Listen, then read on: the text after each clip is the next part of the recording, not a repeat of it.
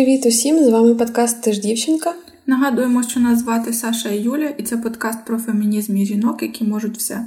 Ми не експертки з фемінізму, а феміністки, які втомилися чути, що цей рух рух злих, некрасивих чоловіко-ненависниць. Ми робимо це для того, аби разом з вами, на прикладі реальних подій, реальних історій та реальних людей, зрозуміти, що ж таке фемінізм і для чого він потрібен. Цей подкаст не має на меті когось образити чи змусити ненавидіти, якраз навпаки. Але якщо ви ненавидите жінок і вважаєте, що вимога звичайного людського ставлення до нас це занадто радикально, якщо ви не готові слухати чи дізнавати щось нове, то просто вимкніть цей подкаст. Ми починаємо. Сьогодні я вийшла з дому вперше за тиждень і дуже тішуся, що Юля живе далеко від мене. Ну наскільки в Франківську може бути щось далеко, бо можна було довше пройтися. Розкажи, що в тебе нового за цей тиждень.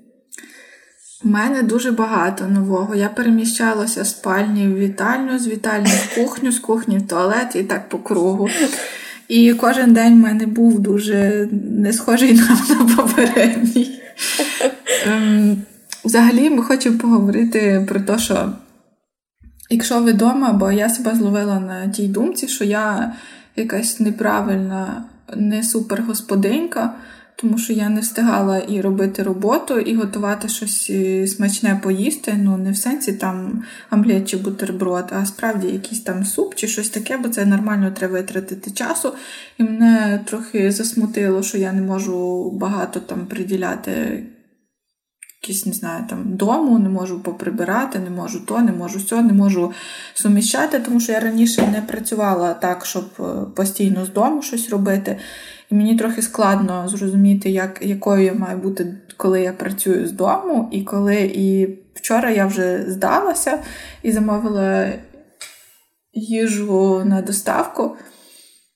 І думаю, що це нормально не встигати все, і можна не старатись бути супергосподиньками, можна якийсь день поїсти бутербродів, хоч це не супер класно для для харчування вашого, але для якогось моральної якоїсь штуки, що ви можете собі дозволити один день не готувати щось, це, це краще, ніж запарюватись і перевтомлюватись. Що ти скажеш? В тебе великий досвід, е, коли ти працюєш і готуєш, і все встигаєш, як в тебе це виходить? Як тобі виходить бути супер господинькою? Ніколи не намагалася нею бути. Просто... Мене просто завжди, ну, я можу готувати на тиждень, насправді на кілька днів багато якийсь день. Але коли приходять вихідні, мені дуже важко змусити себе щось приготувати. Я просто завжди, коли до тебе приходжу там після роботи, чи що в тебе завжди вдома так смачно пахне. Це тому, що ти приходиш до мене. Мені хочеться вірити, що в тебе так завжди, тому що в тебе завжди, Ні. коли ми приходимо, тобі є їжа і і якось так. Типу, здається, що ти більше встигаєш. Тому що ти робиш... Ні, це тому, що ти приходиш все. Ну окей, ви поняли. Це як з квартирою. Який секрет. Катруся, привіт, це ти навчила так казати. Що якийсь секрет чистої однокімнатної квартири в тому, що вона двокімнатна.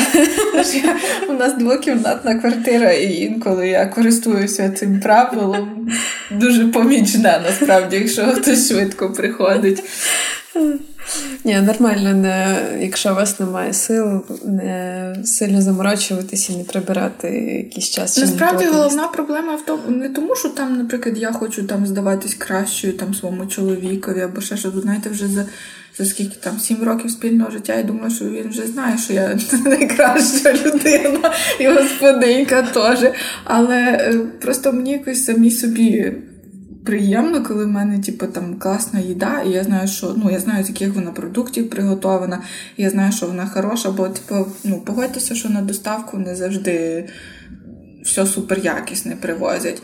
І і може через це мене якось так е, гризе совість, типу, що от це ж насправді не сложно суп приготувати, і це дійсно не сложно, але скільки ви ну, витрачаєте купу свого часу, то вже якось попускаєте собі в тому, що ви, наприклад, не встигаєте стільки працювати. Ну, але насправді я думаю, що все виною то, що я просто сплю до 11 години, будьмо чесними. Слухай, коли ти будеш почуватися якоюсь не такою, пам'ятаєш, що з нас двох, з мене і мого чоловіка, е, вмикати пральну машинку не вмію я. Я це пам'ятаю, я це знаю, і мене це заспокоює. Згадуєш іноді, так. Я насправді думаю, що я досить непогано тримаюсь цей карантин емоційно, але я з жахом чекаю, що в мене за кілька днів почнеться ПМС і мене накриє. Тому що я втратила через карантин частину свого заробітку. Ну, я вже знайшла додатковий, але все одно типу, це трохи неприкольно і ненадійно все зараз. А ще помітила за тобою за собою таку штуку, не знаю, чи в тебе таке є. Коли мені от прям дуже якось накриває і кепсько стає, я не можу дивитись щось нове в плані серіалів. Я можу 100-500 раз передивлятися, як я зустрів вашу маму да, або друзів, але не можу змусити себе подивитись щось. нове. Особливо щось таке думаю, чи складне. Типу, ти не годен переключитися. Я, ну, я теж я намагаюся, але кожен раз розумію, що я просто. Е, втрачаю для себе той серіал, тому що я не кайфую від нього, я просто вимикаю і даю там через півроку йому якийсь шанс другий. Так, так. А ще недавно Оксана Павленко в інстаграмі постила, що вона може собі спойлерити серіали, бо їй важко е- не знати, що буде далі. І я так потішилась, що я не одна така. що Я іноді дивлюся, що там буде далі, щоб заспокоїтись трошки. Ну, я, мабуть, не не так переживательна, тому що я дуже легко дивлюся там якісь сцени. От, наприклад, вчора я дивилась хауса, де він собі розрізав ногу, сам хотів зробити собі операцію. Мого чоловіка аж передьоргувало, він тут весь спотів, почав щось нервуватися, вийшов з кімнати. А я нормально дивлюсь, тому що я собі думаю, ну, чуваки, типа. Ніхто так не робить. Типу, це і там джем якийсь і хліб ріжуть або ще щось. Типу, і мені так простіше, коли я типу, якісь такі штуки дивлюсь. І тому я спокійно переживаю, а ще може через те, що в мене в житті було стільки гівна, що я, типа, така, коли в інших людей стається, ну, чувак, це життя, типа, всіх буває. І я не дуже розстроюсь, тому що, типу, насправді з всяким гівном можна справитись. Таке. Ну, просто щоб ви розуміли, зазвичай в компаніях, коли хтось розповідає якісь історії, то коли потім Юля розповідає історію зі свого дитинства, то всі такі, блін, це все взагалі не мало ніякого значення порівняно з її досвідом. Але головне, що допоки мені це не кажуть, я не розумію, що це якийсь треш. Треба, щоб ти якось розказала, як вас там возили в колонію на екскурсії і так далі. Ем, До речі, якщо ви не любите спойлери, так як я люблю спойлери, то зараз можете трошки перемотати вперед, бо м- я хочу поговорити про останню серію теорії Великого Вибуху. Я тільки зараз дійшла до кінця. І насправді дуже розчулилася над останньою серією. Це було справді зворушливо. Але декілька речей мене все таки засмутило. Наприклад, рішення сценаристів про вагітність Пенні, бо вона раніше чітко казала, що не хоче мати дітей. І це взагалі якась така типова тема в таких серіалах, е, коли жінки випадково вагітніють, і або якийсь там уже раз і страждають від цього від цих обставин. Мені здається, що це навіть може не сценаристи так хотіли, а типу, знаєш, фани там постійно писали може, та, все, та. і це ж типу. Це ж обов'язково, як це так, типу не може так. Ну і мене дуже бісить, що коли от е, жінки вагітніють, не хочуть цю дитину, але її лишають, тому що е, ну, Якби ти там не страждала, змирись, бо діти це потім все одно будуть е, радістю і все таке. Наприклад, Бернадет з Говардом е, теж важко сприйняли новину про другу вагітність. А в дівчатах Гілмор, е, пам'ятаєш, коли суки завагітніла mm-hmm. втретє, mm-hmm. через те, що її чоловік не сказав їй, що він не зробив вазектомію, як вона його просила, і вона там ледь не плакала, але все одно вона народила цю дитину. Да, це печаль, звісно, але з іншого боку, знаєш, якщо подумати, це ж типу сіткоми, це такі серіали. І я просто не уявляю, як би вони це обіграли. Типу, я йду робити аборт. Тому що це, типу, тому не, що... неприйнятно. Знаєш, так, це так. якось е, не відображає красивості життя. Типу, в житті мають бути діти, квіти, зірочки і так mm. далі. А якщо типу, десь таке покажуть, то це вже це вже якийсь, типу, суровий реальний серіал. А якщо типу, щось таке, то це вже не сітком. Так. Не знаю. Ну, я просто не знаю таких сіткомів, де би. Хіба оце мамочка? А, да, да. От там можуть таке транслювати, тому що це трошки. Або вже... дівчата з Ляною Даном Girls. Е, там одна з героїнь теж робила аборт якось. Ти не бачила? Щось не пам'ятаю. Ще десь на початку. Ну, неважливо. Ну, але такі серіали, які типу більш-менш сімейні, то зазвичай так, там так, рідко, коли так. такі Хоча теорія приймають. великого вибуху, вона така. Я б не сказала, що вона ж дуже класична. Ні, вона прогресивна але... в багатьох питаннях. Так, але Просто так, так чогось завершилось. ну, зате Нобелівку вручили не тільки Шалдену, а Так, ще й так, Емі. Це я, було дуже я класно. знала, що ти це порадив, але я не подумала, що ти засмутить про цей. Просто могли б вже хоча б одну пару лишити child free, так як вони про це говорили. е, там, типу, розумієш, якби ця пара обоє не хотіли дітей, то Може, може так. так би і було. А так, що типу він хотів дитину, а вона ні. Ну, пані все одно надто крута для нього, так що це все неправда. Е, Перед тим, е, як ми будемо говорити про перемоги тижня, їх в принципі не так багато, але все одно є. Е, Якщо ви слухаєте нас одразу після виходу цього епізоду, будь ласка, відкрийте коментарі. Е, Там буде посилання на петицію з вимогою ратифікувати Стамбульську конвенцію. Це конвенція Ради Європи про запобігання насильству щодо жінок і домашньому насильству та боротьби з цими явищами. Це займе всього хвилину вашого часу, але це дуже важливо. Знаєш, я собі уявляю, коли ми таке щось говоримо, що е, нас така аудиторія велика, і зараз всі повідкривали, і там 10 тисяч підписів, і все, ми так постійно. А нас там слухай, я таке відкрила там у третій епізод, там коли було щось 40 прослуховувань.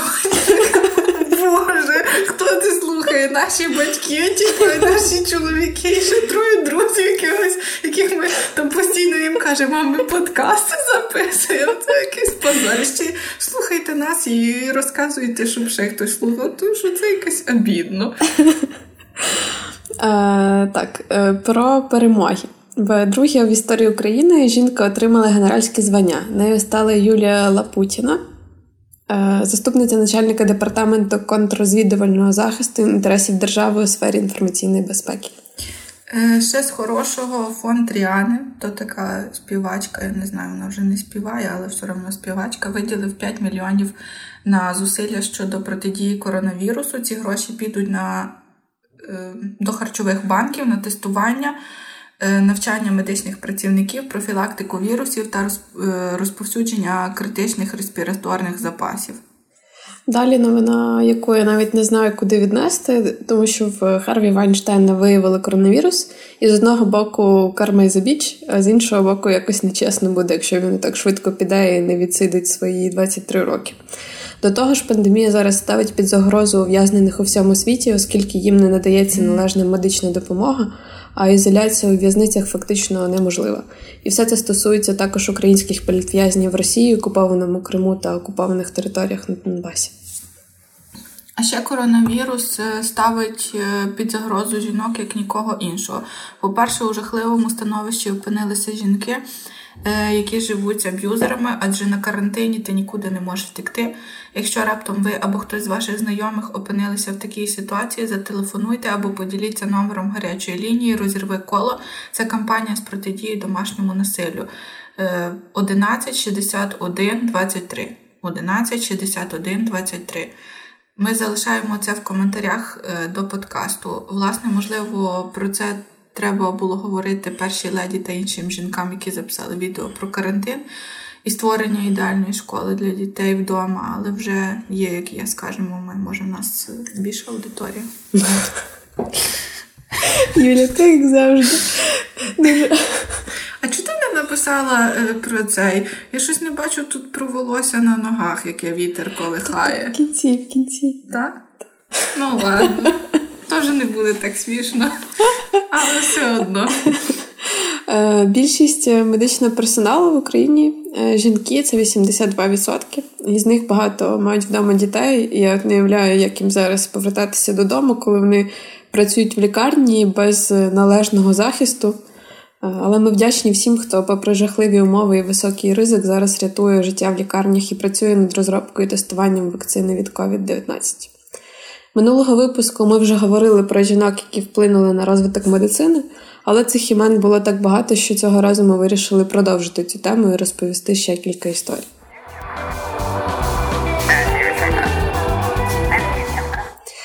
Е, Отже, перша історія буде про Гертруду Гертруду Елайон. Коли я читала про науковиць, які змінили розвиток медицини, мене найбільше зацікавила саме вона. Гертруда народилася в США в 1918 році. Її батьки е, це литовський єврей та полька. Гертруда захопилася наукою, коли її дідусь помер від раку шлунка. Вона була з ним дуже близька і мріяла знайти ліки від цієї хвороби.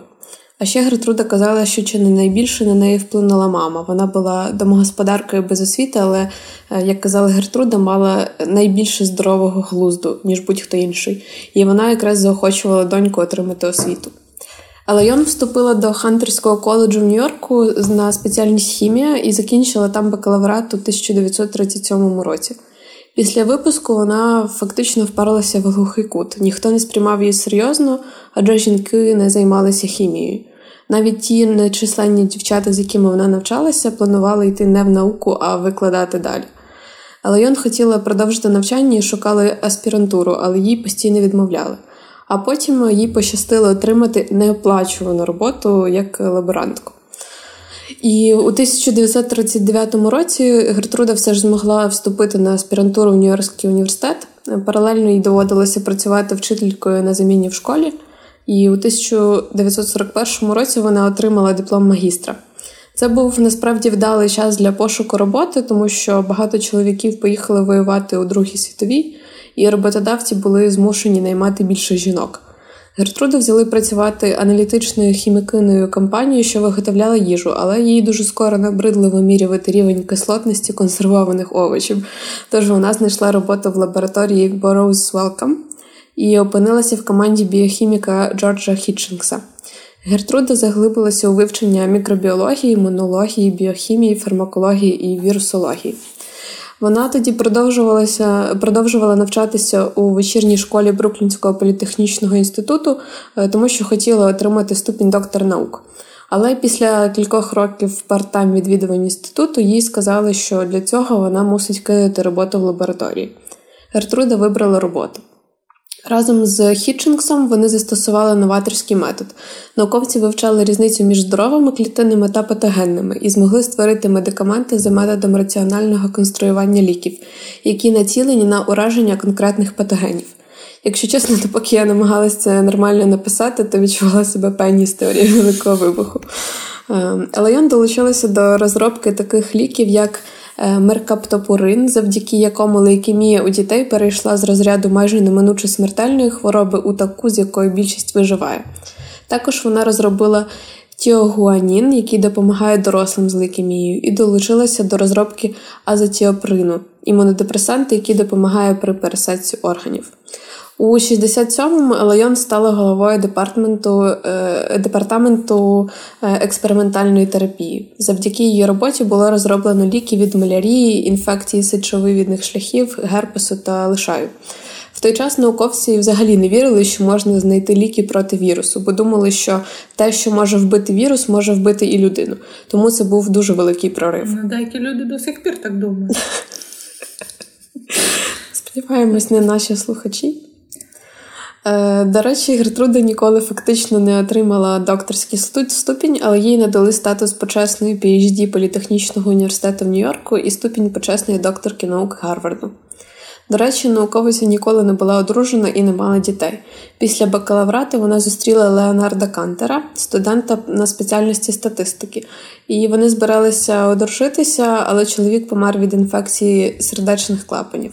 Через багато років вона говорила, що це теж вплинуло на її рішення наполегливо займатися наукою та фармакологією. Окрім науки, вона любила фотографію, оперу, балет і подорожі. У 1983 році вона пішла на пенсію, та насправді все одно продовжувала постійно ходити в лабораторію. Гертруда була консультанткою і стежила за розробкою зидовудину, перших дієвих ліків у боротьбі зі снідом. 1988 року Елайон разом зі своїми колегами Хітчингсом та Джеймсом Блеком отримали Нобелівську премію з фізіології та медицини. Померли Елайон у 1999 році, їй був 81 рік. Ця історія насправді наштовхує на думку про те, скільки жінок не стали науковицями просто тому, що суспільство казало, що це не жіноча справа. Якщо ти не можеш знайти роботу, бо ти жінка, ти можеш здатися, коли перед тобою в десяте закривають двері. І жінок-науковиць менше не тому, що вони мають якийсь там гуманітарний склад розуму, а просто тому, що їх століттями відмовляли цим займатися. Можливо, Лайон вдалося, тому що вона втратила дідуся як коханого чоловіка і змогла повністю присвятити себе науці і вперто шукати роботу попри безліч відмов. Вона сама говорила, що могла б не стати успішною, якби мала дітей, бо в той час суспільство не схвалювало матерів, які працювали. Я якраз хотіла сьогодні розказати про жінку, але передумала про жінку, яка була. Одною з перших жінок, які стали лікарями, але вона, е, типу, вона прикинулась чоловіком і до смерті була чоловіком. Ніхто не знав, що вона жінка, вона не одружувалась, нічого. І вона навіть в заповіті написала, що її після того, як вона помре, не мити, типу, а тільки покласти якісь там пахучі квіти uh і накрити. Але її служанка не послухала, і тільки тоді, коли вона її роздягнула, всі дізналися про те, що вона була жінкою, а не чоловіком. Вона собі взяла uh чоловіче ім'я, ім'я свого діда, типу, як і Джеймс, якось там, я вже не пам'ятаю. І вона все життя була, вона поїхала в Африку, була на війні, типу, все там лікувала людей, і ніхто не знав, що вона жінка.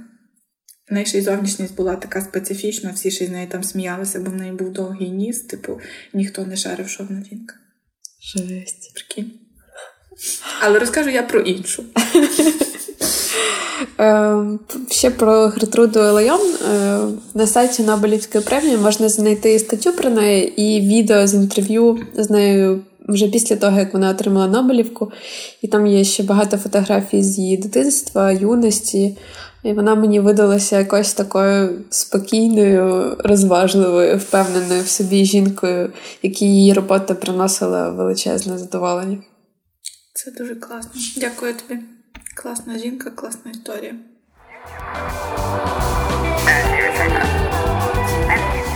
Е, трапилась на очі Лейла Денмарк, і я подумала, що хочу про неї розказати, бо подивилась на фоточки, і вона мені видалась дуже милою бабулькою на фотографіях.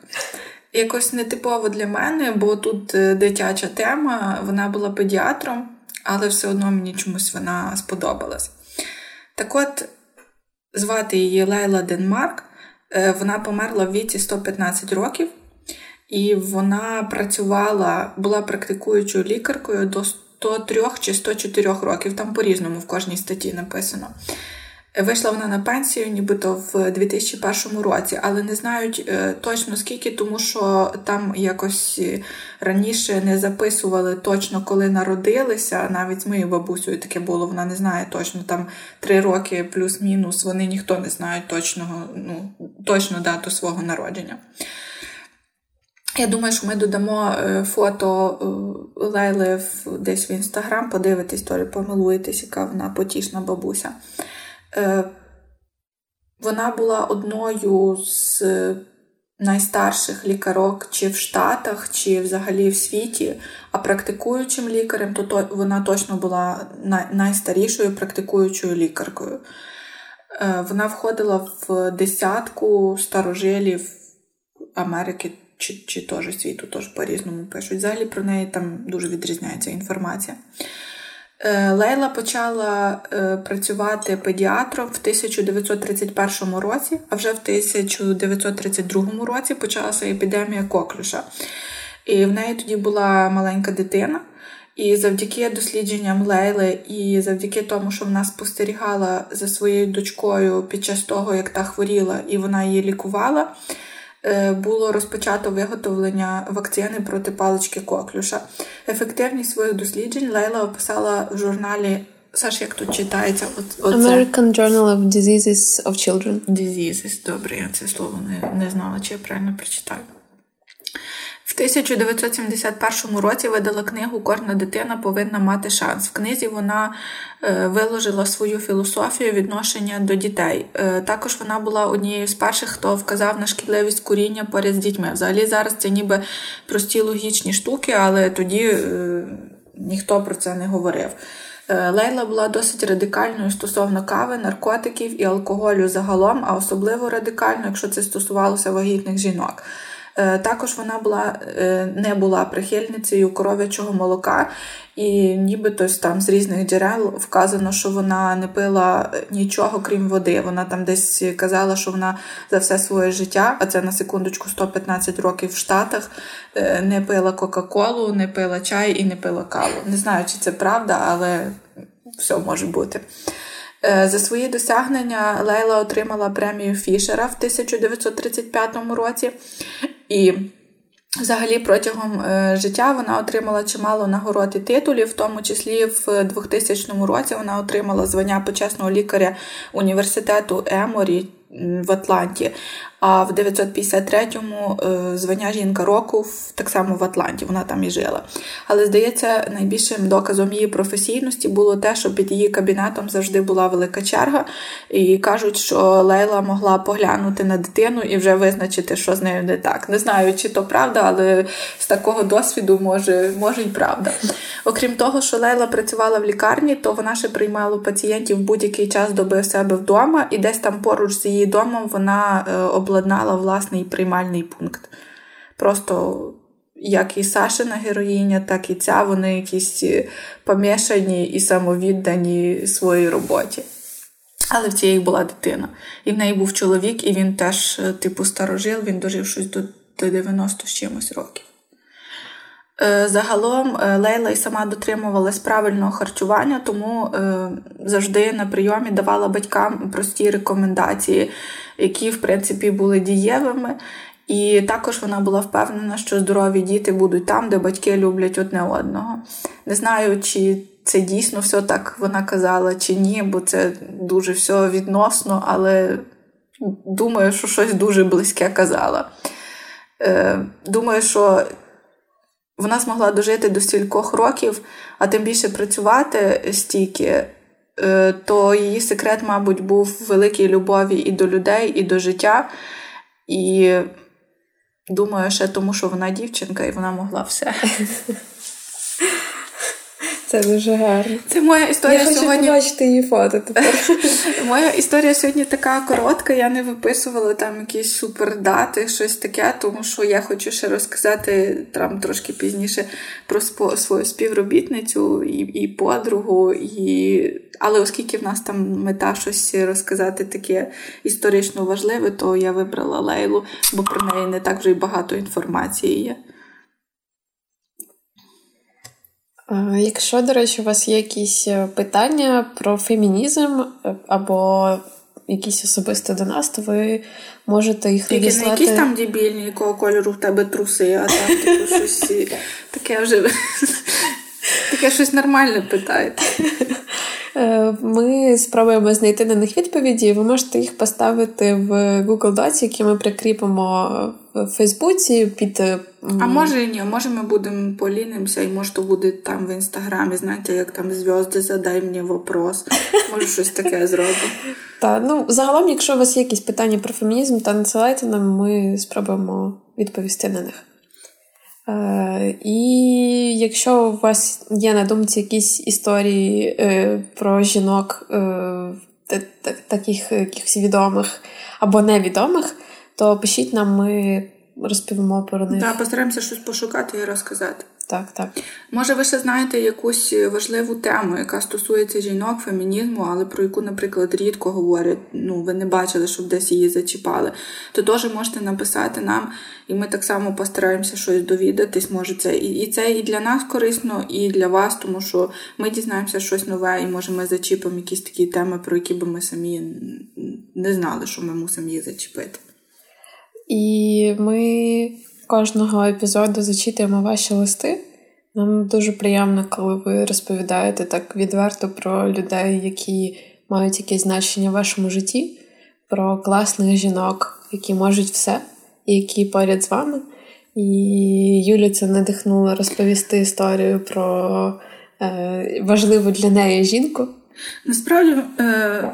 Я хочу ще попросити, щоб ви нам ще присилали листи, тому що у нас їх не аж так багато, насправді, хоч у нас така велика аудиторія, але але щось не знаю, що це не присилаєте листи. Присилайте, будь ласка, бо я 100% знаю, що ми ж в Твіттері навіть там хто з ким спілкується, я знаю точно, що там є класні жінки, але якось неловко буде, якщо ми самі собі прийшлемо про вас листи і скажемо, ой, нам прислали листи. Хоча я бачу, що прийдеться так робити, бо щось ви не присилаєте, то присилайте нам листи.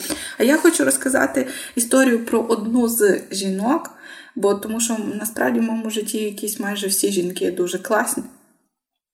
Взагалі, я можу сказати, що і, і чоловіки так само, бо якось останнім часом нам довелося слухати, що багато чоловіків і майже всі вони якісь дуже погані, але я хочу сказати, що ні, але розкажу про жінку. Оскільки наш подкаст про жінок, то розкажу про жінку. Ем, Не знаю.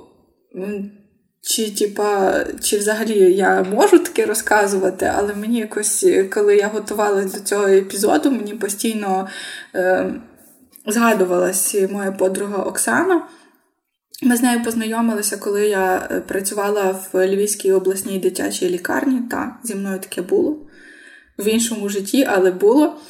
І насправді я б там не протрималася стільки, якби не Оксана. Ем, Я дуже сумую за нею. Ой, я щось зробила, почекайте. Я хочу сказати, що я за нею дуже сумую. Ми майже не спілкуємось. Не тому, що ми там їх посварились чи щось таке, просто так так часом стається, що не можеш е, всім дзвонити і нав'язувати себе. Але я хочу сказати, що я ніколи про неї не забувала. Боже, я сьогодні так говорю, як дебіл якийсь. Чесно, в мене зараз таке враження, ніби я Олена Зеленська. Розумієш, я так і не можу. Не можу нормально говорити. Так от, про Оксану. З Оксаною я познайомилася в свій перший робочий день. Її заставили мені все показати і розказати. В нас там так ну, заведено було, що ти там новенький, одну людину до, до тебе представляють, і вона тобі там все розказує. Але я вже зрозуміла, що то одним днем не обійдеться, і що я не відлипну від неї вже ніколи. І Оксана. Така людина, знаєте, як ви її бачите, вона така біжить назустріч життю, знаєте, така вся усміхнена, якась така, ніби і нема причин особливо радіти, але вона все одно якась така завжди там Юля, пішли пити чай. Так от е, Оксана приносила е, найсмачніші канапки, і кожен наш обід з нею був, е, як вона любила казати, традиційним. Е, саме Оксана навчила мене розбиратися в сортах яблук і вибирати найсмачніші на Винниківському базарі. А ще Оксана дуже гарна, хоча вона сама про то не знає. В неї дуже-дуже густі кучері. Вона їх так прикольно підстригає і фарбує в яскраво рудий. Сподіваюся, що і досі фарбує. Інколи я фарбувала Оксану, певно, то в мене така доля фарбувати найкращих жінок. В дужках я написала, сподіваюся, Саша зараз поняла намьок. І в неї є особливий стиль, а ще Оксана нереально добра людина, от просто безвідмовна. Що б не сталося е, в той період життя, я завжди могла розповісти про це Оксані і знала, що вона точно знайде слова, як мене розрадити. Насправді в неї. Е, ну, в неї є двоє дітей, і в нас е, доволі велика різниця в віці, але я ніколи того не відчувала. Е, коротше, е, мені було і сумно, і весело, коли я про це згадувала, і я не хотіла розписувати якісь е, більш такі особисті штуки, бо я боюсь розплакатись, бо я справді за нею дуже скучаю. І не знаю, чи Оксана це слухає, але якщо слухає, то хай знає, що я за нею дуже скучаю і ціную її і таких жінок в своєму житті. Почекайте секунду, я обніму Юлю. Хоча не можна обніматись, не обніматись. Ну, але я насправді помила все милом, все повитирала. Та все нормально. Я навіть бачила, як Саша окуляри продезінфікувала. Е, це було дуже класно. Дякую, що ти розповіла це. Я її скину, я не знаю, чи вона слухає, але я скину, хай потішиться трохи і тож там поридає в себе вдома.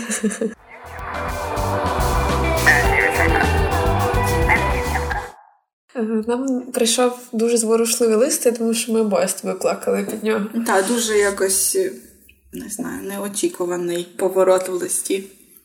Е, це лист від Олі.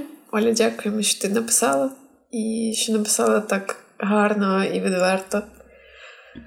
Привіт, Саша і Юля. Пише вам Індія Стокер з Твіттера, яка надихнулася вашими крутими подкастами і теж хоче поділитися історією про неймовірну жінку в моєму житті. На всяк випадок, моє людське смертне ім'я Оля.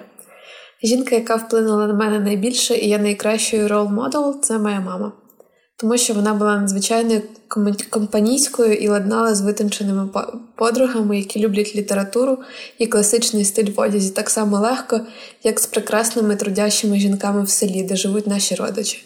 І з усіма вона легко підтримувала діалог. Вона захоплювала в мамі вміння тримати ідеальний порядок в своїх шафах, виділяти 10 хвилин перед роботою на каву, роздивляючись при цьому птахів на вітках дерев, любов до романів Харукі Муракамі а ще її стиль в одязі, вміння акуратно його носити і свідомо купувати якісні речі на десятки років, які і зараз лишаються ошатними і актуальними.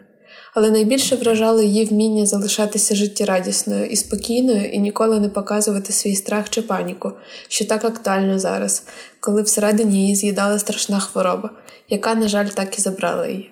Але я щаслива, що вона вклала в мене так багато за такий невеликий, як для мами, проміжок часу, і я можу пишатися і надихатися нею досі. Після цього епізоду зателефонуйте своїм мамам і скажіть їм щось хороше, і лишайтеся здорові. Дякуємо дуже за цей лист. Якийсь такий, я навіть не можу щось коментувати, якийсь дуже особистий, і я не знаю, чи я б так змогла написати. Це дуже круто. Позвоніть обов'язково мамі після цього. Так, це це хороший такий якийсь заклик зробити щось, бо ми не бачимося зараз ні з мамами. Я насправді і так рідко бачуся з цим карантином, та взагалі не знаю, коли побачусь, то точно подзвоню. Та я вже не бачила із мамою півроку, напевно. І ми мали летіти у відпустку в квітні разом, і все це зараз накрилось. Ну, насправді це, знаєте, не так важливо якісь там такі штуки, як важливо, що всі залишаються поряд і всі залишаються здоровими. Так. Навіть якщо вони десь на відстані, все одно ти знаєш, що з ними все в порядку. і ми живемо в час, коли листи не йдуть тижнями та, від та. одного міста в інше. Можемо побачитись там по відео. Це, звісно, не то саме, що обійняти і там полежати, поговорити, але все одно це значно покращує, полегшує цей карантин. Що, ми ще щось поговоримо? У нас е, вже по часу 35 хвилин. Будемо ще щось казати. 37. Так, давай скажемо про те, що е, ми завжди говоримо про те, що ми не експертки з фемінізму. І і не це не не випадково, це не просто так. Ми ну, наголошуємо на тому, що ми не експертки. Це наше право називати себе феміністками і розповідати ці історії. Так, просто якось е, ми лише почали це, ми лише почали самі заглиблюватися в цю тему. Тобто, інтуїтивно, я думаю, ми завжди знали, що ми феміністки, ми за рівні так. права. Просто що в історії руху ми розбираємося зараз і розповідаємо про це вам. І це нормально, і будь-хто може називати себе феміністками, якщо вони поділяють цінності цього руху. І говорити про це не обов'язково мають тільки експертки з багаторічним досвідом. Тому що тим більше ми не розказуємо про фемінізм як такий якийсь там загальний рух. Ми вибираємо якісь окремі сегменти, про які розказуємо, і про окремих жінок. Я думаю, що в цьому нема взагалі нічого поганого. Взагалі, навіть якщо часом ми, може, і щось лажаємо, типу щось там не історично не дуже точно розказуємо, то точно гірше нікому від цього не стає, що ми транслюємо про якихось хороших, цікавих жінок. Ну, на мою думку, це так.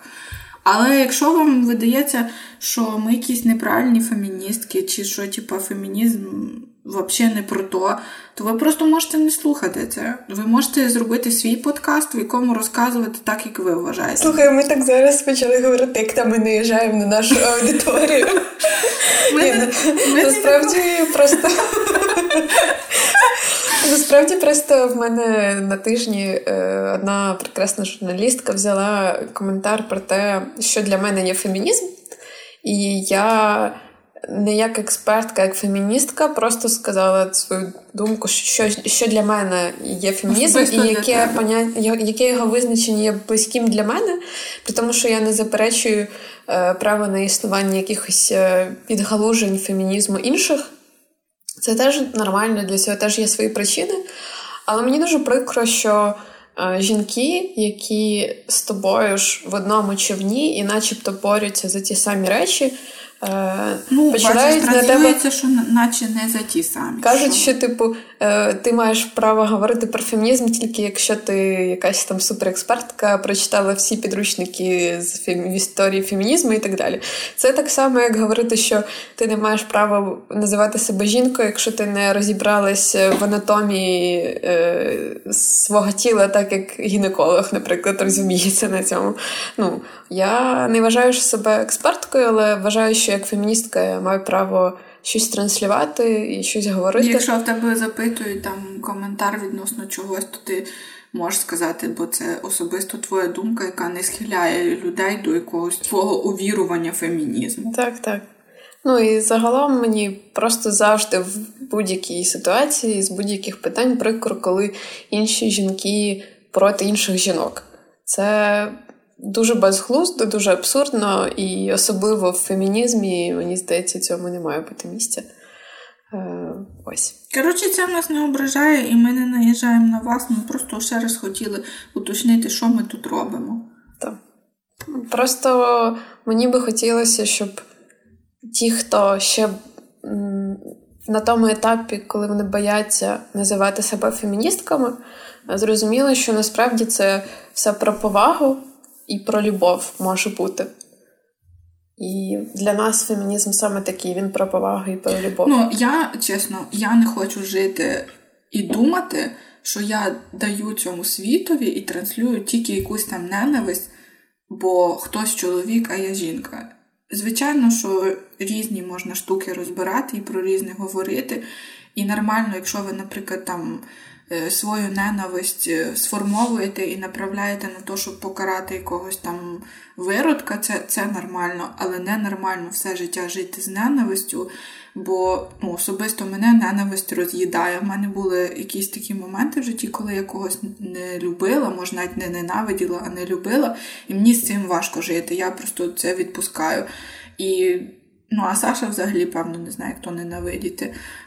Тому тому е, я можу сказати, що ми просто транслюємо те, що і хочемо отримувати. Знаєте, ці всі чакри відкриваємо і, і получаємо те, що даємо. До речі, е, дуже було приємно, що е, та, звичайно, нас, напевно, в більшій мірі слухають дівчата і жінки, але ми якось за останній час дуже багато підтримки отримали так. і від чоловіків.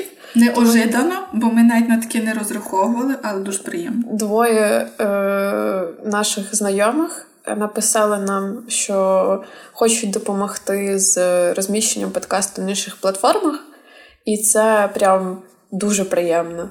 Привіт, Сергій, привіт, Олег. Так, дякую дуже. Е, Ну, не знаю, сподіваюся, що карантин скоро закінчиться.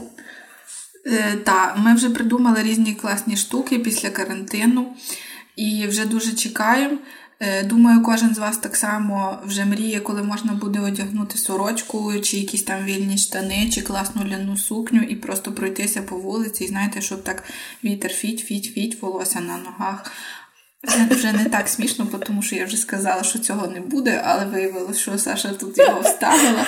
Я просто коли це писала, така думаю, так, фіть-фіть волосся, в мене короткі волосся, а потім подивилась на свої ноги і така. Я пам'ятаю, як ти засмутилась, коли ти розповідала цей жарт на стендапі, і дівчата не сміялися. То трошки по-іншому було. Там було про те, що я феміністка, типу, і що мене лякає найбільше, що коли я зимою вдягаю е, цей е, сукню, і що в мене з колготок е, колготки порвуться, і буде видно мого внутрішнього єті. Але люди з цього не сміялися, я не знаю чого. Типу, це печалися, що ви. Не боїтеся, що вилізе в нас у вас внутрішній є чи десь. Я, я, наприклад, переживаю. Я тебе розумію, я б сміялася. В нас е, з Юлією влітку і восени була дуже гарна традиція, що суботи снідати в мануфактурі. І коли це все закінчиться, хочу вдягнути якусь дуже легеньку літню сукню, прийти разом о 10-й на Міцкевича, зустрітися там з класними жінками нашого і не тільки нашого міста, як ми якось вже робили, щоб всі просто відверто говорили про якісь жіночі штуки. Було. Так. А поки що працюйте, танцюйте в піжамах чи вдягайте вдома сукні, готуйте щось смачне, пишіть нам історії крутих жінок поряд з вами. Е, бережіть внутрішній спокій і пам'ятайте, ти ж дівчинка, отже, ти можеш усе.